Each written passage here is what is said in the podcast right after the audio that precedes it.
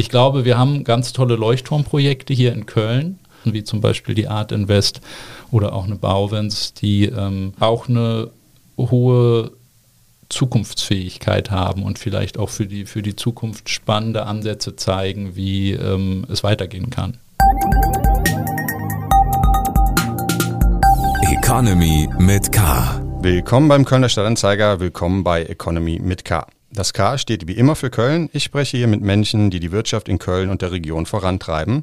Zuerst aber ein paar Worte unseres Sponsors. Economy mit K wird unterstützt von der Köln Business Wirtschaftsförderung.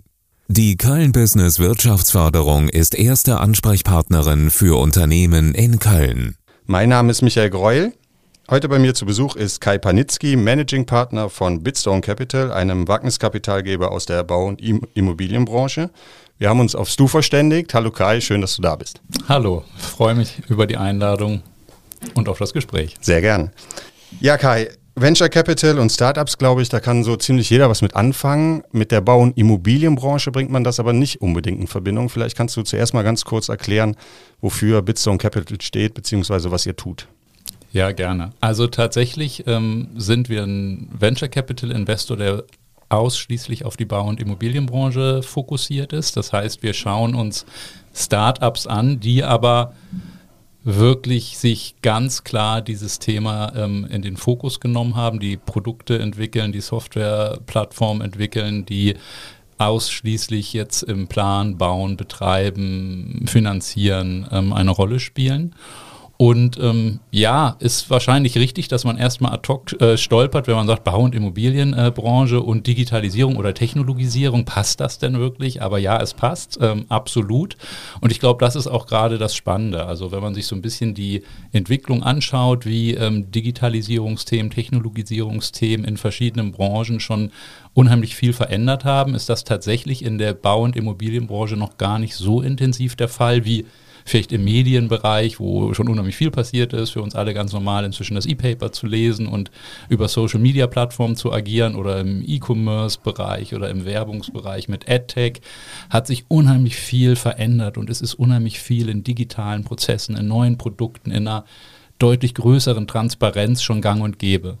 In der Immobilienbranche hat das deutlich länger gedauert, liegt sicherlich auch an der Branche, weil natürlich in ganz anderen Zyklen geplant wird, weil ganz anders mit einem Real Asset umgegangen wird. Aber man merkt halt, die Branchen digitalisieren und technologisieren nach und nach. Und manche Branchen waren früher dran und andere Branchen etwas später. Und ähm, die Immobilienbranche hat jetzt eine enorme Dynamik entwickelt in dem Kontext, sowohl in, in den Planungs- und Bauphasen als aber auch in der, in der Betriebs- oder auf der Betriebsebene. Das heißt, Technologie hat inzwischen einen Reifegrad hier massive Veränderungen hervorzuheben oder hervorzubringen. Und die Branche hat auch einen gewissen Handlungsdruck, unter anderem durch bestimmte Themen, die auf einmal auch gefordert werden. Wie, wie zum Beispiel Klimafreundlichkeit, Nachhaltigkeit. Ne? Da legt ihr, glaube ich, ganz großen Wert drauf. Also genau. wenn man auf eure Homepage schaut, die Mission heißt, wir investieren in innovative und nachhaltige Lösungen. Ähm, vielleicht kannst du das mal ein bisschen noch mit, mit Leben füllen. Was, was heißt das? Also ihr trennt ja auch, ihr habt ja verschiedene Verticals, in die ihr eure Beteiligung äh, eingliedert quasi, also zum Beispiel auch äh, Climate Solutions, also Klimalösungen. Was bedeutet das konkret? Mhm. Also genau, das ist eben genau das Wichtige. Wann ist ein Thema reif, also nicht nur technologisch in der Lage, sondern auch vom Markt reif, dass es angenommen wird und auch tatsächlich operative Relevanz ähm, entwickelt. Und die ähm, Klimathemen sind ein ganz, ganz gutes Beispiel, weil es inzwischen eine ganz hohe Aufmerksamkeit gibt im Markt, in der Branche, aber auch aus der Regulatorik kommt, dass ein Gebäude nachhaltig gebaut wird, dass ein Gebäude nachhaltig betrieben wird, was wir vielleicht von Geräten wie einem Kühlschrank oder einer Waschmaschine schon lange kennen, dass wir einen Aufkleber drauf haben und der die Energieklasse gibt oder der sagt, das ist A plus oder A plus plus und zeigt uns relativ klar die Verbrauchsdaten. Im Gebäude hat das eigentlich bisher niemand so wirklich transparent gesehen. Weder, weder der Mieter noch der, der Käufer im privaten Eigenheimbereich auch relativ reduziert. Und das hat sich verändert in den letzten Jahren. Das heißt, auf einmal ist diese Transparenz nötig. Sie wird auch gefordert von Investoren, von ähm, wirklich auch ähm, der ganzen Entwicklung her zu sagen, was ist hier überhaupt die Effizienz des Gebäudes? Was ist denn der CO2-Footprint von der Herstellungsprozess, also auch von den Baustoffen, vom, vom Beton, von dem Dämmmaterial und eben dann ganz besonders im Betrieb, was verbraucht eigentlich die Heizung, was verbraucht die Gebäudetechnik an Strom, an Wasser und so weiter und so fort. Und die Transparenz wird heute gefordert und das Thema wird immer deutlicher und auch immer intensiver im Markt nötig, dass, dass man das erfüllt. Und hier passiert dann natürlich sehr viel auf Start-up-Seite und auf Innovationsseite, dass neue Produkte entstehen, die hier eine hohe Transparenz schaffen, die einen guten ähm, Ansatz schaffen, wie man auch Betriebskosten sparen kann und auch Betriebsverbräuche ähm, sparen kann. Beim Thema Verbrauch würde ich gerne einhaken. Hat das Thema Ukraine-Krise, also geopolitische äh, Entwicklungen, die da sind, da ist das Thema Verbrauch ja auch nochmal in den Fokus gerückt. Wurden ja alle aufgerufen, auch nochmal auf den Verbrauch zu achten, aus äh, bekannten Gründen. Hast du das oder habt ihr das bei euch in der Branche auch gemerkt? Hat das euren Beteiligungen oder Startups nochmal auch mehr Aufmerksamkeit gebracht oder ist das bei euch, äh, kommt das da nicht so durch? Ich glaube schon. Also es ist ja immer eine Frage, wie wird ein Thema, ähm, wo steht das auf der Agenda? Und ähm, also ganz generell hat das Thema Nachhaltigkeit, also wenn wir jetzt bei ESG sind, mehr aus dem Kontext des I, also aus dem Energiethema kommen. ESG musst du vielleicht nochmal kurz erklären. Genau, also es geht ja um verschiedene Ebenen, wo wir sagen, geht es jetzt um Energie, geht es um Social-Themen, wo wir sagen, welche Kontexte sind wirklich wichtig. Und wir merken jetzt natürlich in der, in der Immobilienwelt, dass im Moment insbesondere das E, also die Frage, wo stehen wir eben wirklich auch, auch in der Nachhaltigkeit des Gebäudes, in dem, in dem Verbrauch, in dem CO2-Footprint eine ganz besondere Rolle spielt. Und diese Dynamik war sicherlich auch vor der ähm, Ukraine schon super relevant. Aber natürlich hat gerade was ähm, bei Heating-Systemen, also Heizungsanlagen, die Frage der, der Gasheizung angeht und vielleicht auch die Bereitschaft über Gas als ähm, Mittel zum Heizen nachzudenken, nochmal zu einem enormen Bewusstsein geführt. Und auch sicherlich zu dem Willen und vielleicht dann eben auch bis zu regulatorischen Folgen, was tun wir, um von dieser Abhängigkeit vom Gas wegzukommen und damit dann auch wieder neue Technologien einsetzen, wie zum Beispiel Wärmepumpe, wie zum Beispiel äh, Stromerzeugung auch über Photovoltaik und Co. Und dies noch viel, viel mehr zu fördern, um noch mehr Geschwindigkeit auch in den Prozess zu kriegen. Und das tut dann auch wieder den Startups sehr, sehr gut. Mhm. Thema Startups, also ihr habt ja jetzt äh, eine ganze Reihe an Beteiligungen. Ähm, vielleicht kannst du, kannst du das ein oder andere äh, Startup nennen, ähm, was, was die konkret machen? Ja, also Gerne. Wenn wir jetzt ne, ganz konkret hier auch in Köln zum Beispiel schauen, haben wir eine Beteiligung, ein extrem spannendes ähm, Unternehmen Edifion, die eine Software entwickelt haben an der RWTH Aachen. Ein wirklich anspruchsvolles Produkt, was in der Gebäudeleittechnik, in der GLT eingesetzt wird. Und zwar ist das genau der Kontext, über den wir eben besprochen haben. Das heißt, eine Software, die in der Lage ist, die Effizienz und die Verbrauchsdynamik ähm, einer Gebäudeleittechnik zu analysieren. Das heißt, wenn ein großes Objekt gebaut wird, dann haben wir ja ganz unterschiedliche Gebäudetechnikelemente von der Klimaanlage über die Heizung und so weiter. Und wie effizient diese GLT tatsächlich funktioniert, ist gar nicht so einfach komplett im Überblick zu haben. Natürlich sieht man seine Verbräuche und sieht auch seine Nebenkostenabrechnung, aber die ständige Analyse, die es eben ermöglicht, Ineffizienzen in dieser GLT zu erkennen und vor allen Dingen diese auch zu optimieren und diese dann effizient auszusteuern, ist ein ganz, ganz großes Thema. Also viele große Gebäude laufen eben nicht so effizient, wie sie laufen könnten, wenn sie optimal eingestellt wären.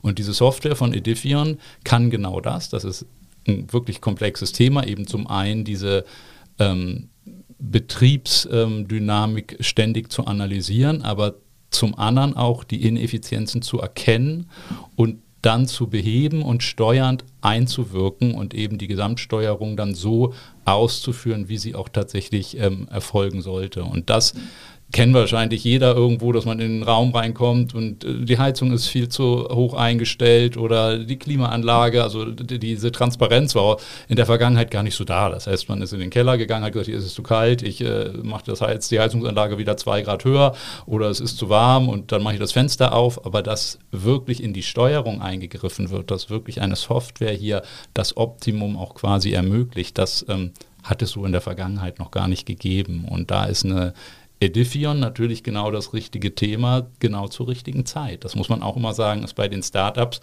ganz, ganz entscheidend, zur richtigen Zeit auch mit dem richtigen Thema ähm, am Markt zu sein. Vor zehn Jahren wäre diese reine Frage Gebäudeleittechnik und Effizienz der Gebäudeleittechnik noch gar nicht so spannend gewesen, weil sie noch gar nicht so im Bewusstsein der Eigentümer und Betreiber war, wie es heute der Fall ist. Mhm. In der Tat, Genau zum richtigen Zeitpunkt. Ähm, das bringt mich zur nächsten Frage. Ihr seht euch ja nicht nur als Investor, sondern auch als Netzwerker. Ihr sagt, ihr habt ein Portfolio und äh, versteht eure Aufgabe darin, auch innerhalb dieses Portfolios als Netzwerker zu wirken. Das heißt, die verschiedenen äh, Player zusammenzubringen. Wie kann man sich das operativ vorstellen?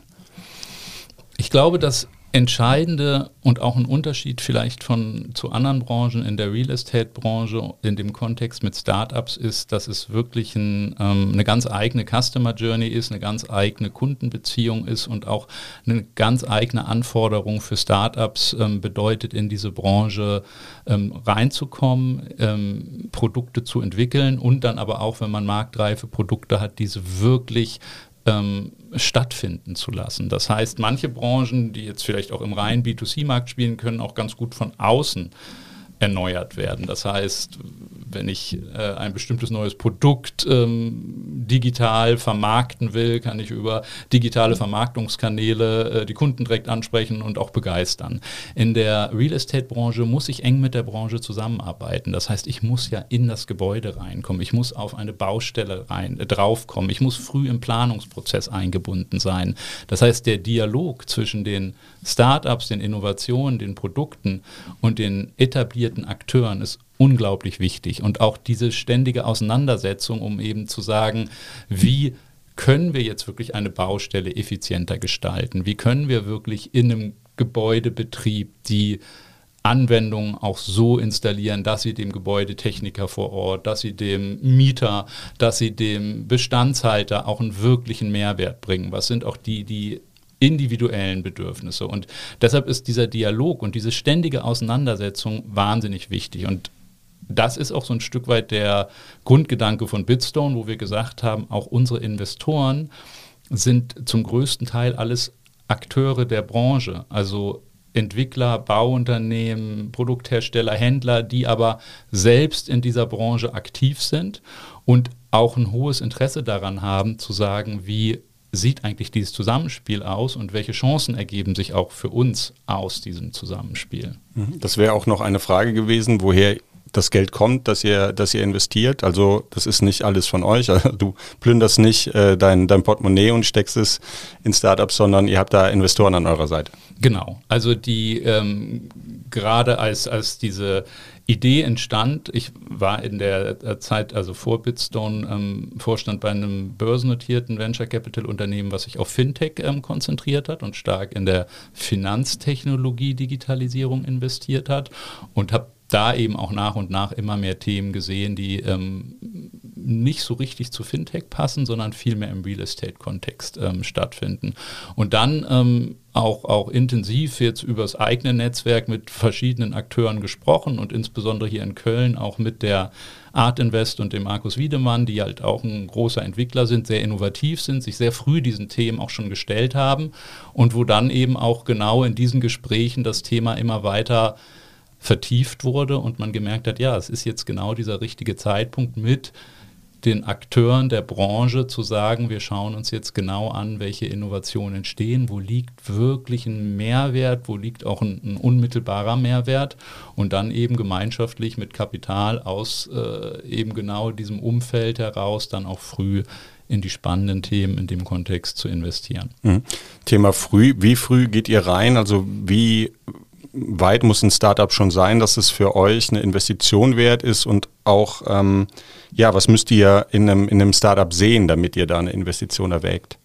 Also die Phase heißt bei uns Series A. Also Series A, das ist so die erste richtige Finanzierungsphase. Das heißt, das ist nicht der Moment der Gründung, wo wirklich die Idee entsteht und, und aus der Idee quasi erstmal die ersten Schritte gegangen werden. Also in der, in der Phase Series A sind wir schon einen Schritt weiter. Das heißt, es gibt in der Regel ein Produkt oder zumindest den ersten Prototypen eines Produktes, womit wir auch schon ein bisschen arbeiten können. Das ist für uns auch wichtig, um eben auch genau diese Zugänge, die wir ja haben, gut nutzen zu können. Das heißt, gerade wenn wir dann über einen neuen Baustoff sprechen, über eine Software sprechen, über die Möglichkeit sprechen, eine höhere Datentransparenz und eine Anwendung mit diesen Daten zu bekommen, dass wir das auch ausprobieren können, dass wir auch wirklich in einem Gebäude oder dann zum Beispiel in, einem, in, einem, in einer Baustellenorganisation operativ vor Ort gucken können, funktioniert das, funktioniert das für die, für die Anwender, also für die potenziellen Kunden, passt das auch so wirklich in den Prozess rein. Also dieses Series A erfordert in gewisser Weise ein, ein Basisprodukt. Das muss nicht komplett fertig sein und äh, in den letzten Facetten durchentwickelt sein, aber wie gesagt mindestens der Prototyp. Und dann wird quasi mit unserem Kapital aus den Produkten Unternehmen. Das ist so, man kommt ja gerne diesen Weg vom Idea to Company und wir kommen eigentlich, die Idee ist schon gefasst. Wir sind vielleicht bei der Idee schon vom, beim Produkt und gehen dann diesen Schritt von, vom Produkt zum Unternehmen. Und das ist dann auch ein Stück weit für uns genau diese, diese Proof Points, wann investieren wir, dass wir diese Möglichkeit auch sehen. Also ist es hier in der ganzen Struktur der des Produktes, des Teams, des Markttimings möglich, jetzt aus diesem Ansatz wirklich ein, ein, größeres und wertvolleres Unternehmen zu bauen. Das hört sich aber dann schon nach einer sehr engen Begleitung dann auch an, oder? Ja, also man muss immer so ein Stück weit gucken, der Venture Capital Investor ist Minderheitsgesellschafter und ähm, begleitet das Unternehmen auch nur für eine gewisse Zeit. Das heißt, wir sind jetzt, das ist vielleicht auch ein Unterschied von Venture Capital zu Private Equity. Der Private Equity Investor, der geht meistens als Mehrheitsgesellschafter ins Unternehmen oder unter, übernimmt das Unternehmen auch komplett und geht dann auch wirklich komplett mit in die Steuerung des Unternehmens. Das machen wir nicht. Wir sind Minderheitsgesellschafter, das heißt genau, wir begleiten das Unternehmen aber begleiten es halt auch. Das heißt, das Team ist für uns schon sehr, sehr wichtig und auch ein ganz wichtiger Punkt in dem Moment des Investments, dass wir sagen, hier muss auch ein Team sein, dem wir auch zutrauen, das Unternehmen ein Stück weit zu, zu entwickeln und groß zu machen.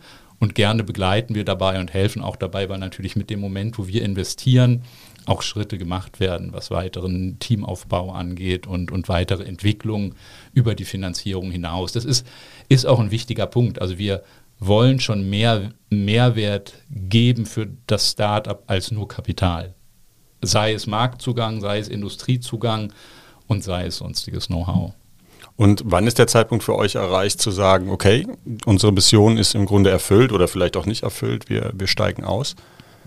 Also letztlich natürlich recht fokussiert auf eine Wertsteigerung. Ich meine, das ist für uns als Venture Capital Fonds die Basis. Das heißt, wir, wir gucken wirklich aus so einer Value Creation Perspektive auf das Investment und sagen im Endeffekt, wenn wir heute X investieren, wollen wir morgen Y wieder rausbekommen. Und wie wird das Unternehmen wertvoller in der Zeit, in der wir dabei sind? Und ich sage mal so, diese normale Anlagephase äh, für ein Einzelinvestment sind vier bis sieben Jahre, die wir dabei bleiben und wo wir versuchen, das Unternehmen dann bestmöglich zu entwickeln. Das kann dann ein Exit sein, wo äh, das Unternehmen komplett übernommen wird. Also eins unserer ersten Investments war ein Unternehmen, was uns schon nach zwei Jahren vollständig abgekauft wurde zu 100 Prozent, wo auch, auch der Gründer komplett verkauft hat, wo halt eine ganz große Wertsteigerung stattgefunden hat zu dem Moment, wo wir eingestiegen sind und wo wir dann schon zwei Jahre später wieder verkaufen konnten. Das war wahnsinnig schnell.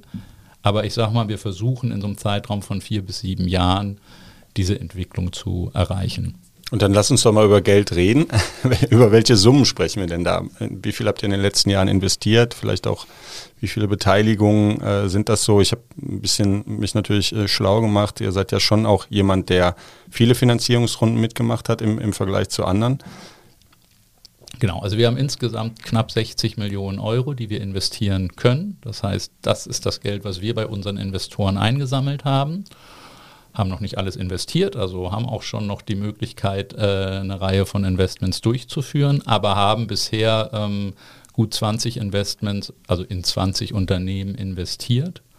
Und ja, genau, hatten jetzt eben, also sind jetzt seit knapp fünf Jahren am Markt, hatten jetzt eben auch schon den ersten Exit, äh, sind bei anderen Unternehmen dabei, die weiter zu begleiten. Also das muss man auch dazu sagen, es ist oft nicht so, dass man in ein Startup einmal investiert und dann verkauft man wieder, sondern das ist eine Entwicklung. Das heißt, in der Regel investiert man, wir in der Series A, aber dann kann es auch noch eine Series B, eine Series C geben, also weitere Investmentrunden, wo im Idealfall das Unternehmen natürlich immer wertvoller wird.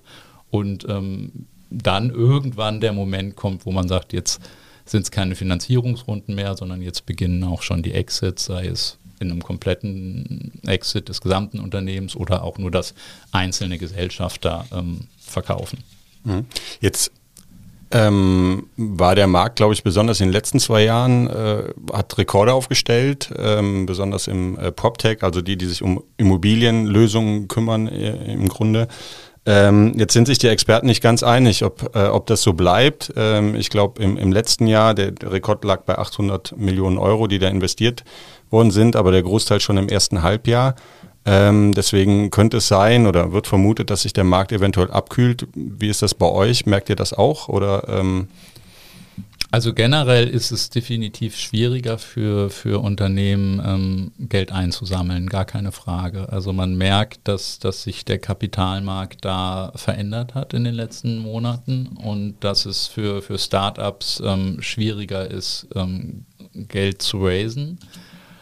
Es ist aber auch nicht über einen Kamm zu scheren. Also wir merken halt gerade bei den Themen, wo wirklich der Megatrend beginnt und wo auch die operative Relevanz beginnt, da ist Geld da. Also das heißt eben nicht für jedes Startup, oh, die können jetzt einfach kein neues Geld bekommen. Ich glaube, es ist schwieriger für die Themen, die so ein bisschen noch in der Try-and-Error-Phase sind.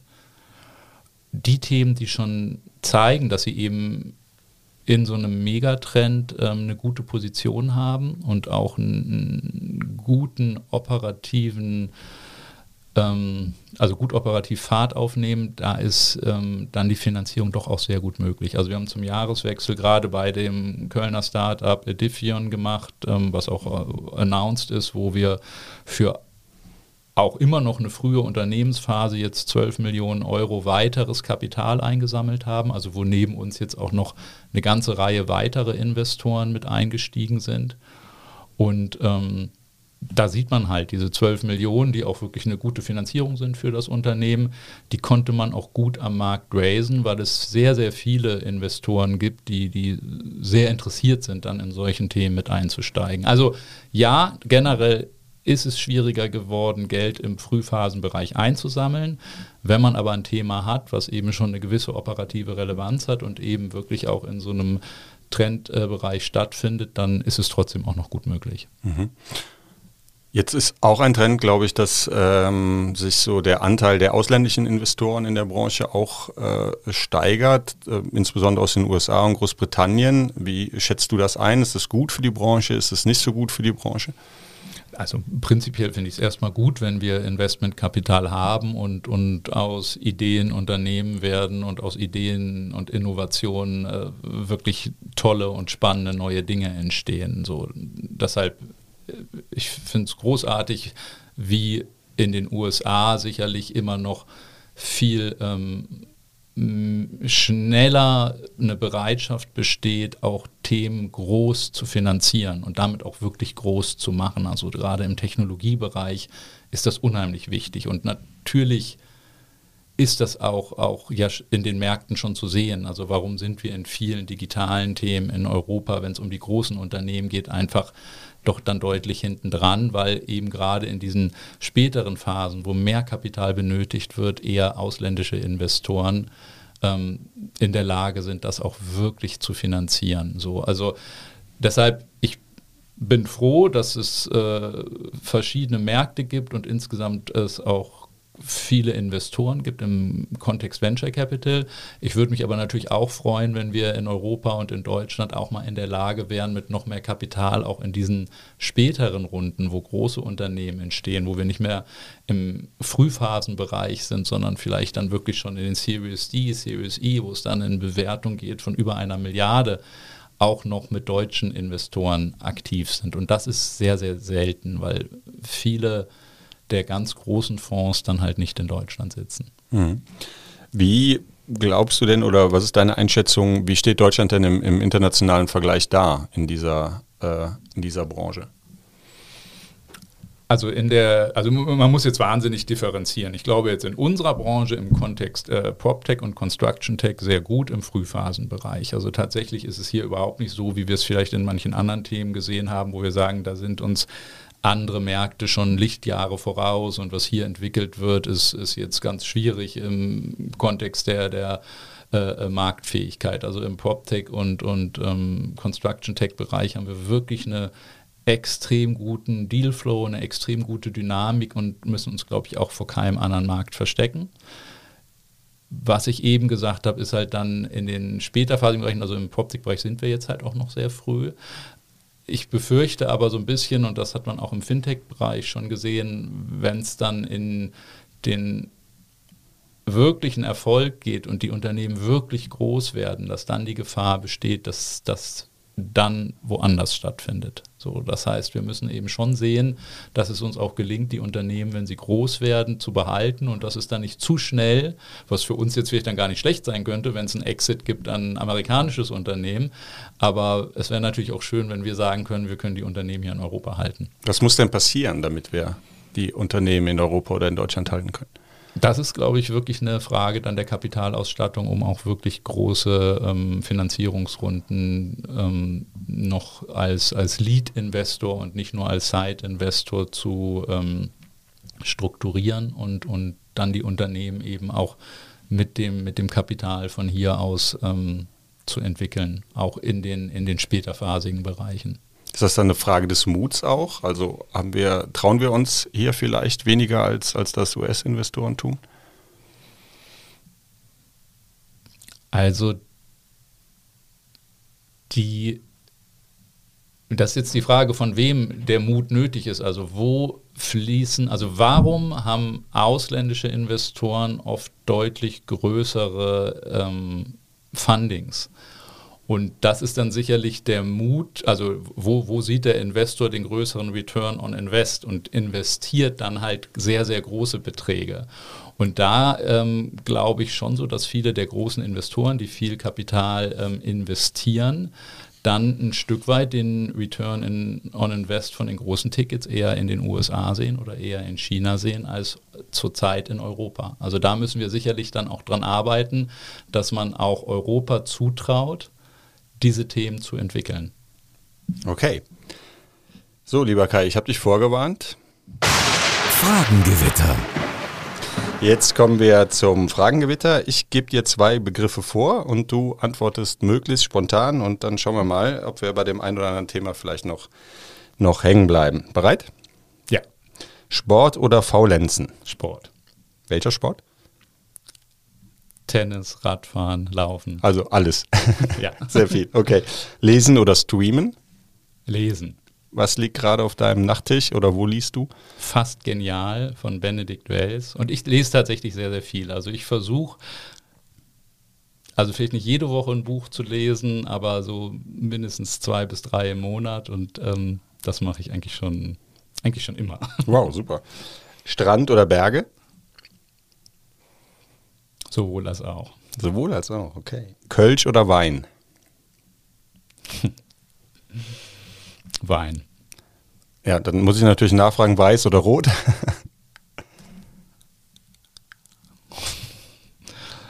rot. Rot, okay. Soll ich noch tiefer gehen? Merlot oder Spätburgunder oder? Äh?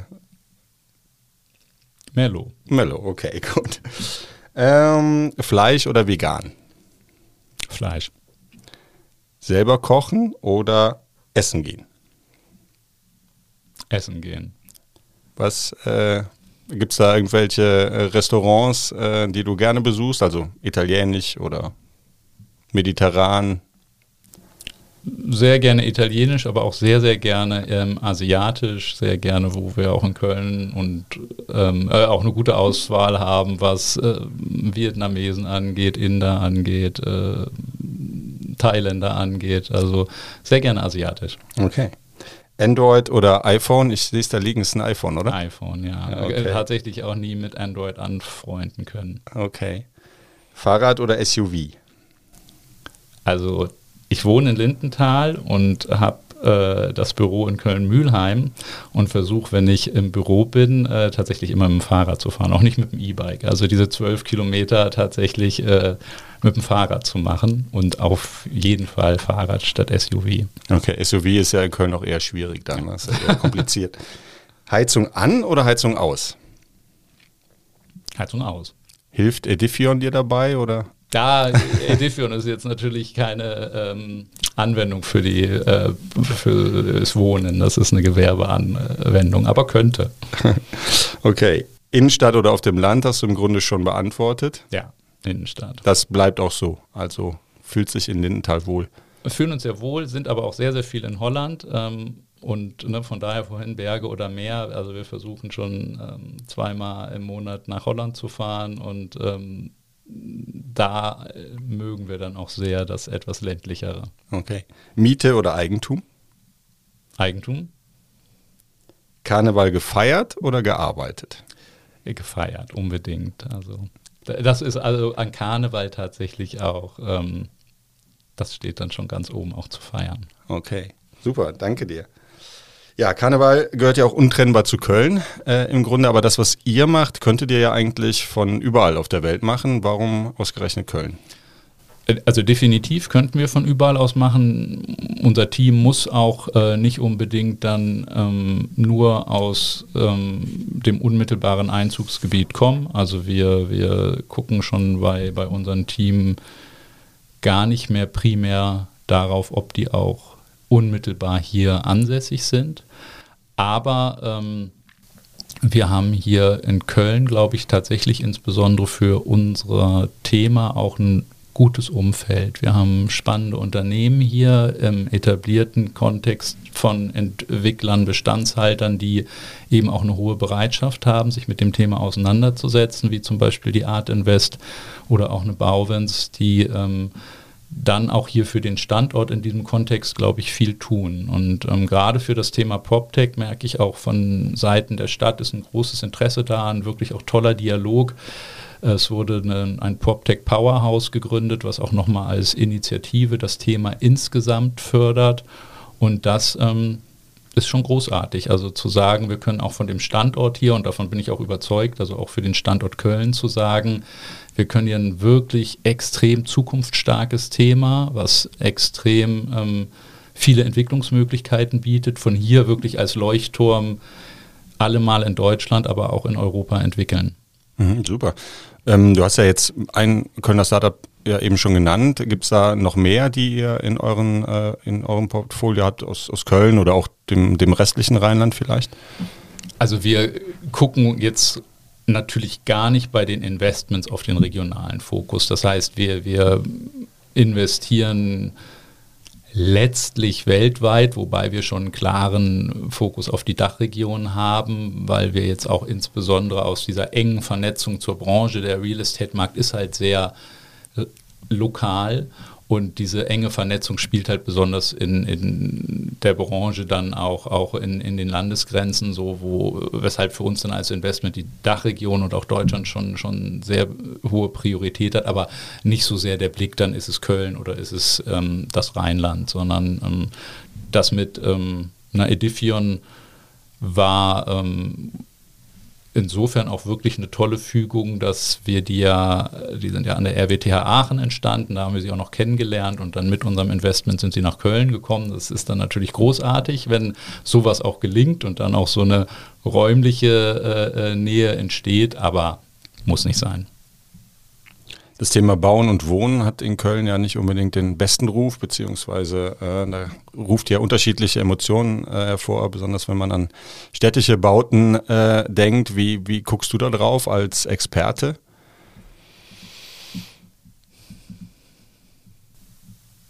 Also ich glaube, was jetzt so diese reine Entwicklung angeht im, im Kontext Wohnen oder Gewerbe, entstehen hier schon immer mehr Themen, wo ich jetzt ja nur aus dieser Innovationsebene rauf gucke, wo wir wirklich spannende Leuchtturmprojekte entwickeln, die auch was die ähm, Innovationsfähigkeit ähm, angeht, wirklich ähm, Aushängeschilder sind. Kannst du ein Beispiel nennen? Also wenn wir uns das The Ship angucken, was hier in Köln entstanden ist, wenn wir uns jetzt angucken, was in Köln äh, Mülheim eben von der Art Invest am Kabellager entsteht, das sind schon Objekte. Die, da sitzt ihr auch, ne? Genau, da sitzen mhm. wir auch mit äh, ähm, unserem Büro wo ähm, viele Innovationen verbaut sind. Also wir haben zum Beispiel im, äh, ein Smart Lab ähm, mit der Art Invest in, in Köln-Mühlheim, wo eben ganz äh, moderne Technologien angewendet werden, die halt eben genau effizienten Gebäudebetrieb zeigen, die zeigen können, wie so ein Gebäude äh, digital bewirtschaftet werden kann und so weiter und so fort. Also ich glaube, wir haben ganz tolle Leuchtturmprojekte hier in Köln die ähm, auch eine hohe Zukunftsfähigkeit haben und vielleicht auch für die, für die Zukunft spannende Ansätze zeigen, wie ähm, es weitergehen kann. Und wie ist da auch der, die Zusammenkunft mit, mit öffentlichen äh, Playern? Also jetzt so im wirklichen Baubereich kriegen wir das dann natürlich nicht mit, weil da sind wir jetzt rein aus der Technologieebene auf die, auf die Startups natürlich beschränkt. So auf der Start-up-Sicht merken wir ein tolles Zusammenspiel, aber wie das jetzt wirklich so in dem klassischen Bauprozess ist, was äh, Baugenehmigung, Bauantrag, was so, das, das findet dann nicht in unserem Kontext statt. Mhm, klar. Okay, dann lass uns doch zum Schluss vielleicht noch einen kleinen Blick in die Glaskugel äh, werfen. Was glaubst du, was äh, wird in den nächsten Jahren das bestimmte Thema besonders äh, in eurem Bereich sein? Was sind da Dinge? Über Nachhaltigkeit haben wir gesprochen. Ähm, was, was kommt da noch? Also Nachhaltigkeit extrem wichtig, wirklich bis zu den ähm, CO2-effizienten Baustoffen, gerade wenn es um Neubau geht, im Bestand, aber natürlich ein ganz klarer Blick darauf, wie wird der Gebäudebestand so klimaeffizient wie möglich. Ganz großes Thema Fachkräftemangel, das heißt Technologien, die es der einzelnen Fachkraft ermöglichen, effizienter zu werden wie kann ähm, wirklich hier, weil der Fachkräftemangel bleibt bestehen, wenn wir uns anschauen, was in der Bestandssanierung nötig ist, um die Klimaziele zu erreichen, haben wir natürlich ein riesiges Gap an den Möglichkeiten, alleine durch die Fachkräfte in einem absehbaren Zeitraum eine Lösung zu schaffen.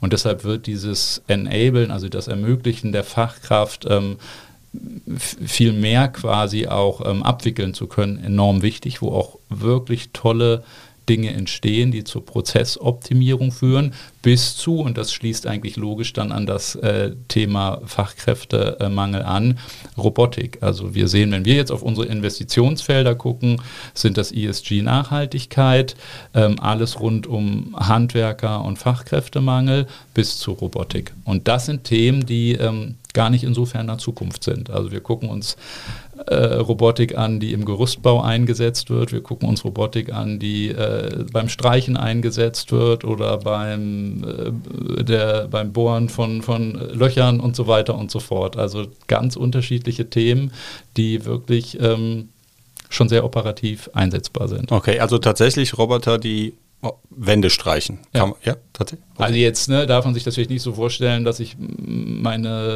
privates Häuschen über verschiedene Etagen und da jetzt ein Roboter Schade eigentlich.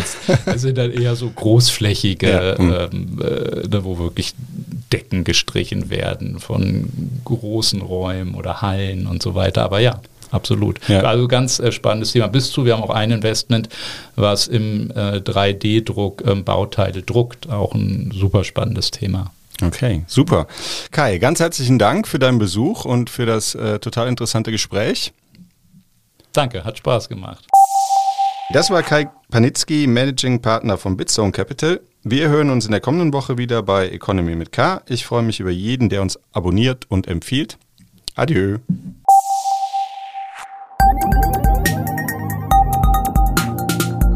Economy mit K